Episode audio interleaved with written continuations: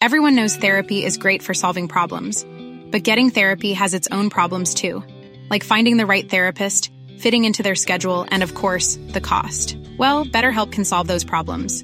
It's totally online and built around your schedule. It's surprisingly affordable too. Connect with a credentialed therapist by phone, video, or online chat, all from the comfort of your home. Visit betterhelp.com to learn more and save 10% on your first month. That's BetterHelp H E L P.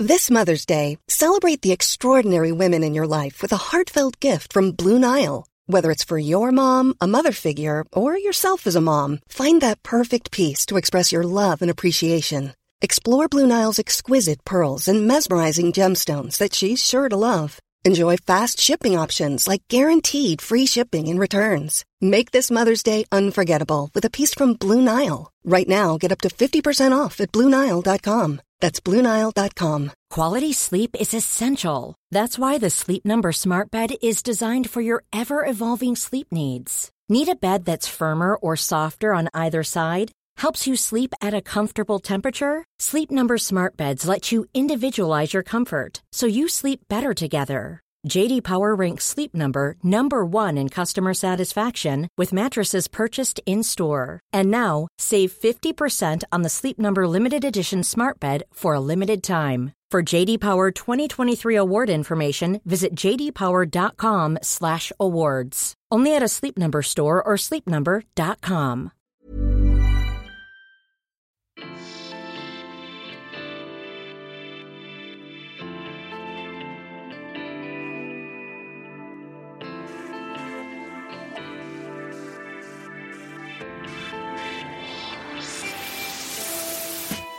Welcome to the Simply Vegan podcast, brought to you by the team at Vegan Food and Living, the UK's best selling vegan magazine. I'm Holly Johnson, and each Tuesday I get together with my colleague Molly Pickering to share what we've been eating, what's got us thinking, and the new products that are worth trying. And don't miss our Thursday podcast where we chat to some of the leading names in veganism. If you're listening on Apple Podcasts, We'd love it if you hit the subscribe button as it helps us to rate in the charts. It also means you'll be alerted to every new episode of your favourite podcast. If you're anything like me, life can quickly become chaotic, and finding fresh and nutritional vegan recipes can become another thing to add to the to do list. Our best selling magazine, Vegan Food and Living, is on hand to help. You can join us today and try an issue for just 99p by visiting veganfoodandliving.com forward slash podcast or using code podcast when you order with us. You'll not only receive the magazine to your door, but also have access to thousands of plant based recipes at your fingertips in our digital magazine archive, which is fully searchable and simple to use. Join us today and make cooking delicious vegan food that bit more exciting by visiting veganfoodandliving.com forward slash podcast. For today's episode, I'm joined by Louise Palmer Masterton, who is founder of the restaurant chain Stem and Glory. Um, hi, Louise, how are you? Hi, I'm very well, thanks, Solly. So, do you want to start by sort of telling everyone a bit about yourself and, and what led you to go vegan? okay, it's a long time ago now. Um, so, yeah, I mean, I, I, guess I'm one of those people. I mean, I think it goes two ways with turning vegan. It's either an instant moment or it's a long and gradual pro- process. So, but with me, it was in an instant. Um, I was a teenager, and a friend of mine at the time um, introduced me to the idea of compassionate eating. And I was kind of never really thought about it before. And as soon as I thought about it, that was it. Bang, changed forever. So I gave up eating meat on the spot when I was late teens, uh, and I never looked back. That was a long time ago now. Yeah. So you would you class yourself as sort of one of those old school vegans before it became trendy? yeah, the word "old" is very appropriate in my case. Well, yeah. I mean, I mean, you know, to be fair, that you know, at that time, I mean, my friend who introduced me to compassionate eating, he was part of the Krishna movement actually, and the whole kind of vegetarian as it was seen around that time was it was very much it was kind of hippie scene, but it's always been there. You know, it's it's always been there, and the vegan scene's always been there as well. But obviously, it's grown a lot now. It's much much bigger. Yeah, you must have seen some crazy big changes over the last however many years. Um, I'm sort of four years in, so I joined a bit late to the party, but I'm trying to make up for it now. Uh, well, it's never too late to join the, to exactly. join the. Yeah. Um, so what led you to found um, Stem and Glory then? I've been looking at the menu today and I must admit it's making me very hungry. The food looks amazing. Yeah, I mean, I think, I mean, from when I, be, I mean, I always enjoyed cooking actually, even when I was quite young. But um, obviously, being a, a, vegan many, many years ago, obviously you kind of needed to cook because there was nothing, yeah, you wouldn't eat very well if you went out in restaurants at that time. So uh, I guess it all started from a love of cooking, and I've also travelled. I've been fortunate enough to spend quite a significant time in in um, Asia, for example, and I've just loved uh, the kind of global cuisines you know i mean you know we're lucky. There's so much i mean even from a vegan perspective you, there's so much inspiration in places like asia. And so I, I just kind of accumulated this fascination really for cooking plant-based foods. And and i guess in terms of restaurants I, i've always tried to find vegan food in restaurants obviously um, with varying degrees of success. And although it is even easier now it's still not that easy to find decent vegan food actually. So i guess Stem and Glory was the ultimate culmination of that very long term search for a decent vegan restaurant. Yeah there's a lot of sort of plant-based burgers and chips going on in the pubs at the moment isn't there? It's like not yeah. another burger. Yeah i mean obviously they have their place particularly in converting people towards plant-based food but yeah that's not what we're about at Stem and Glory. We're about that kind of delicious from on the healthier end of the spectrum, but still delicious. Yeah, I think one of the items was um, Korean fish tacos. tacos. Yeah, oh, I mean that's actually um, that's actually my favorite dish on our menu at the moment. It's it's a flavor bomb. If you get a chance to try it, definitely yeah, go for it. Yeah, well, we must come to London and visit one of the restaurants. Um, so I thought today we'd have a bit of a fun Q and A um, and sort of go back to basics for anyone sort of new to veganism or any what you know we all get asked these questions don't we when we turn vegan we get them thrown at us and and sometimes you kind of you start to question yourself because you think well i don't know the answer and maybe they're right. So i thought we'd go over like the meat eaters most asked questions. Um are you up for it? Sure. Yeah why not? So number one humans are meant to eat meat. Um yeah, no, change the. You need to reframe that question. Really, humans don't need to eat meat. Um, it's my view that if you don't need to eat meat, why would you eat meat? We don't have to eat meat. We're not made to eat meat. We can eat meat. We're omnivorous, which means we can eat anything. Um, but we're definitely not carnivores and we do not need to eat meat therefore we shouldn't eat meat in my view. Yeah especially in this day and age where you know it's just not necessary is it? Well exactly but that's my my main point with that and i think coming back to compassionate eating is that if you have a choice between eating by killing something and eating by not you know why wouldn't you take that compassionate choice? It makes absolute perfect sense to me on every single level. Yeah definitely um, number two, what's wrong with drinking cow's milk? Cows need to be milked. Oof, there's a big subject there. Cows do not need to be milked other than their own offspring. That's the only time. I mean, you know, the dairy industry, I mean, obviously it's life and death, isn't it, whether you eat flesh? But the dairy industry is so problematic on so many levels, and the lives that those cows lead are just awful um, you know, there's nothing natural about the process of the milk that you receive in the supermarket. Um, it's so far removed from the actual milk that comes from a cow for its offspring. It's just the whole thing. I mean, and, and it's true with with meat as well. It is it's it's the market that's driven this this way. You know, um, in price and and all of that and availability and yeah, consumption is out of control really. Um, so, well, cows do not need to be milked, first of all. Um, nothing will happen to a cow if you stop milking it. it's like with humans, you, you, feed your baby, your baby stops feeding from you, your milk dries up eventually. It's, it's a natural part of the thing, you know. But, yeah. but yeah, I mean, I, I, I, if I think about those cows and what's done to them, artificially impregnated, their calves are taken away from them. So, I mean, it's just awful. I would urge you, if you're still asking that question, that that you actually delve into what actually goes on in the milk industry. Yeah, I think there's a new film coming out, isn't there? Is it a New Zealand-based one called Milked? Have you heard of that? No, I haven't. I, there's some around at the moment, though. I think definitely yeah. it's been it's been in the news. I've seen some posts on social media. Yeah. Yeah. Um, okay, this the classic. Where do you get your protein from, oh. and what about iron? That's my favourite one. Now I've written many articles on that, the protein myths. So, so yeah, the the, the thing is, um, I mean, I'll try and summarise because it is quite a big subject. Um, and it, it, you know, we're a meat and two veg. I mean, you're younger than me, obviously, but my, my parents' generation, that was the diet in the UK. So you're, you're used to having this lump of protein on a plate and then the veg around. But you see, the reality is that you, if you eat meat or dairy, you're getting what's called a, a complete protein. Um, it contains all of the essential amino acids. But what's not widely understood is that you don't have to eat complete protein from one source. It doesn't have to be a bit of meat on a plate, for example.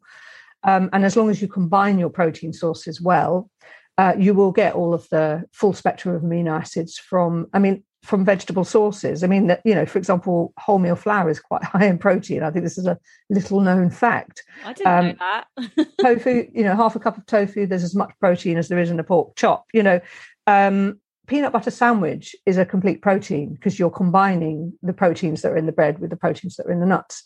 Hummus is also a complete protein because it's tahini and chickpeas. So there are some some some things like that which are oh they're in a pot and they're a complete protein. But you know if you're eating vegetables, by the way, which all have a protein content too, vegetables, nuts, beans, legumes, seeds, you know in in variable quantities you will be receiving enough protein and the full spectrum of amino acids. There's just no doubt about it. And I think the most interesting point to make, uh, if someone ever asks you this question, is that actually, in reality, you don't see protein deficient people in affluent populations. They just don't exist because protein deficiency is seen where there's food scarcity, basically.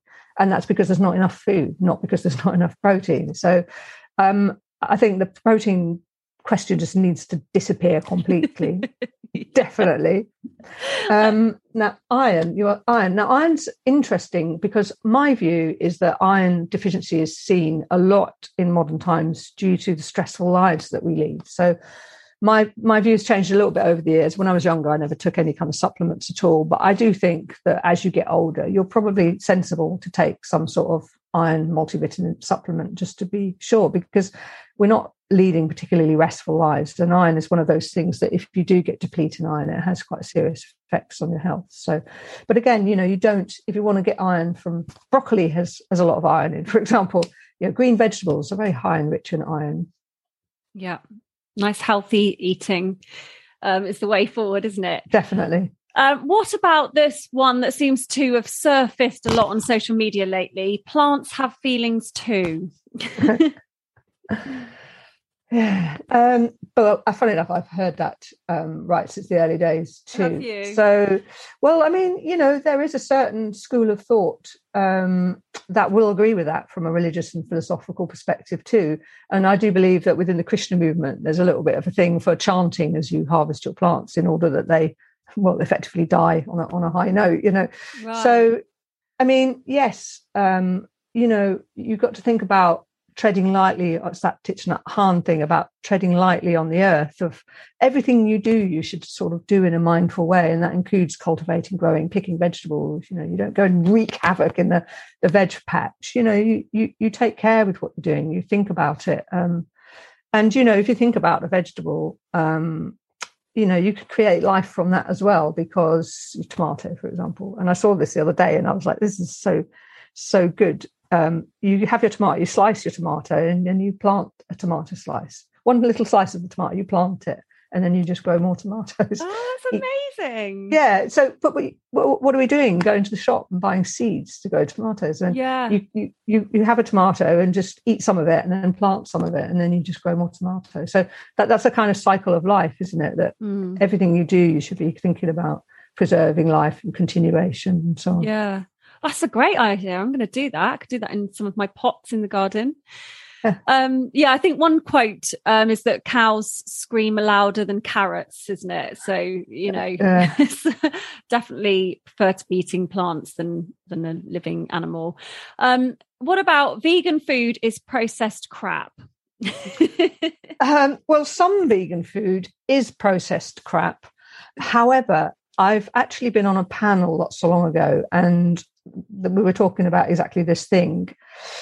And actually, even though uh, a processed vegan burger is still processed and on the spectrum of healthy the other food we alluded to earlier in the conversation is on the other end but a processed vegan burger is still healthier than a meat burger so um, it's processed vegan food is not as healthy as unprocessed vegan food but processed vegan food is still healthier than eating meat that's the actual answer yeah brilliant answer um, why do you want to eat things that look like meat if you're vegan? Well, personally, I don't, um, and a lot of vegans don't. But um, you know, people are doing this for different reasons. Now, if you're like me and you're doing it for the animals, then you probably don't really want anything reminiscent of something from an animal. But a great many people are doing it rightly for environmental, sustainable reasons, and possibly health as well. And I think for those people, I think you know, having really good plant based substitutes is, is massively helpful towards converting those people to more sustainable lifestyles. Yeah, it's kind of just the kind of the the recognizable format, isn't it? The burger, the sausage. Yeah. The, I mean, I mean, you can get everything now. Like my daughter had um, vegan salmon the other day, which was just incredible. Um, yeah, very lifelike, and it's just sort of nice knowing that it, you know, it's not harmed anything. Yeah. Um, okay, number seven. If we stopped eating animals, there would be no more sheep and cows in our countryside. Well, okay, so um, first of all, uh, ruminants uh, are very much part of the ecosystem, just generally animals. Uh, and we're not talking about farmed animals, but just ruminants. They just wander about the land and they're very much part of the fertility of the soil and, and, the whole process, really.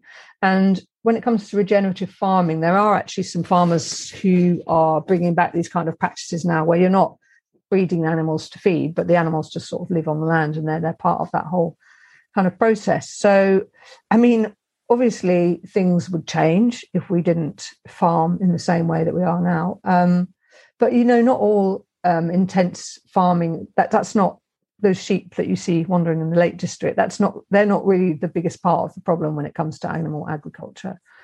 Um, so I do think there's well, I mean, there's a big conversation going on around regenerative farming. It's said to have excited farming world like like nothing in recent history. So I hope that we are already sort of moving in that direction where it will become more normal just to see ruminant animals wandering around part of a, uh, you know the cycle of crops within a, an agricultural farm. Mm.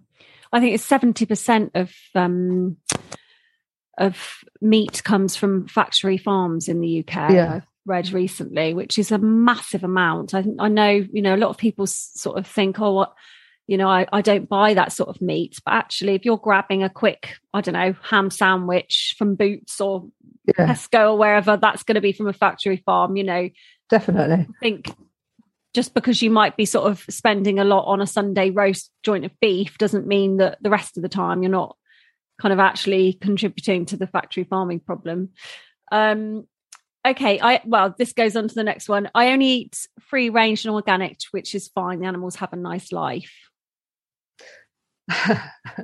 um, well, I mean, yes, it does follow on from the last question because okay, so I know a farmer who regeneratively farms near Bury St Edmunds, and you know he's not vegan they have the, the the animals are part of the kind of ecosystem of the farm it's an organic farm and yes they do they do kill the animals and eat them when they've sort of lived their end of their life but you know i i that is definitely not what's going on um, most of the time you know um, you know I, ultimately i'm pro-choice i i don't think as right back to the first question we don't need to eat animals so therefore you know the the um, kind of using animals for food is a really massively inefficient way of feeding anybody.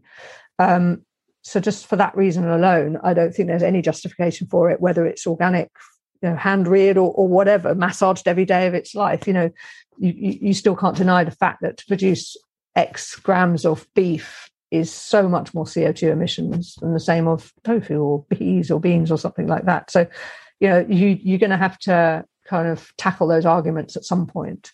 Um, you're not going to stop people from eating meat, but I hope that most people will massively reduce their consumption of meat. But I mean, I think you know, animal welfare. I mean, it's a hard one, isn't it? Because it's all behind closed doors, like you correctly alluded to. It's like 70% of the meat is in a factory farm and you never really see what goes on there. So, you know, and and like you say, you, you make what you have on your lunch table on a Sunday lunch, uh, but what you do the rest of the week, maybe you don't think about. But, um, but yeah, you know, th- there is a case for for eating some meat if it's reared properly um, in a way which is totally in harmony with the soil and with the land and all of that. Um, but I personally won't be doing it.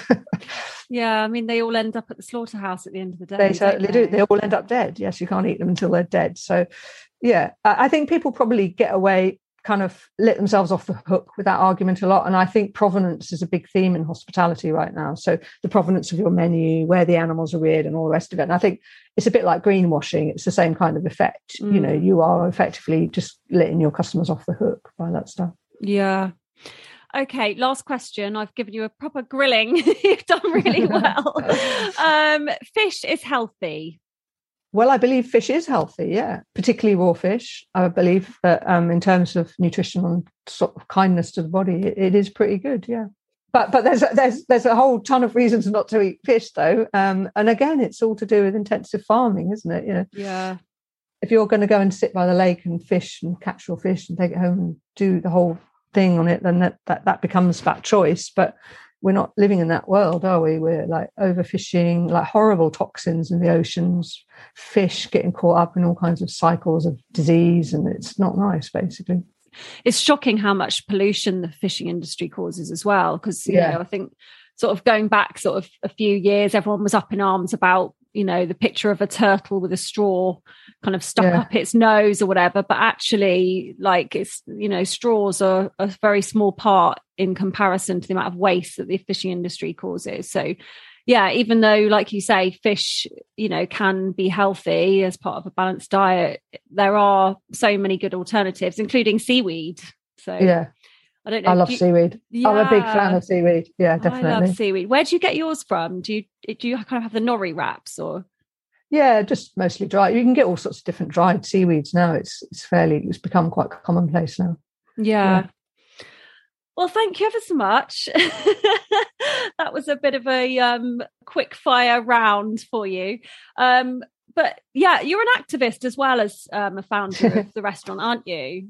Well, it's funny actually. This activist, the second conversation I had today about activism, somebody asked me these questions, and I sort of looked back because I never really thought of myself as an activist. But then yeah. I guess I'm, I'm an activist with delicious food, so I suppose I am an activist. it's just like people when they think of the word activist, they think it's um, you know a little bit more aggressive than that, I suppose. But yeah, I suppose, yeah, I've always been banging a drum about about veganism for 35 years now. So I suppose, yeah, that does make me an activist. Yeah, well, I think food is the best form of activism, definitely. So no, um, definitely.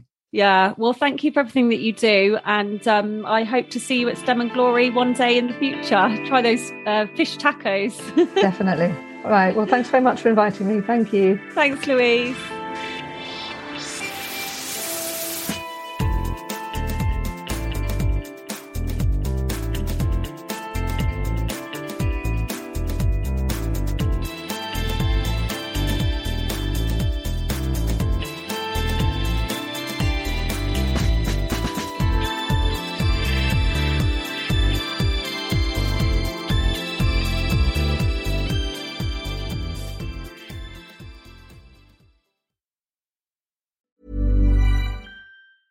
Planning for your next trip?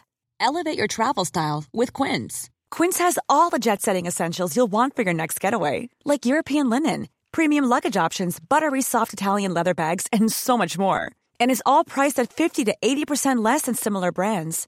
Plus, Quince only works with factories that use safe and ethical manufacturing practices. Pack your bags with high-quality essentials you'll be wearing for vacations to come with Quince. Go to quince.com slash pack for free shipping and 365-day returns.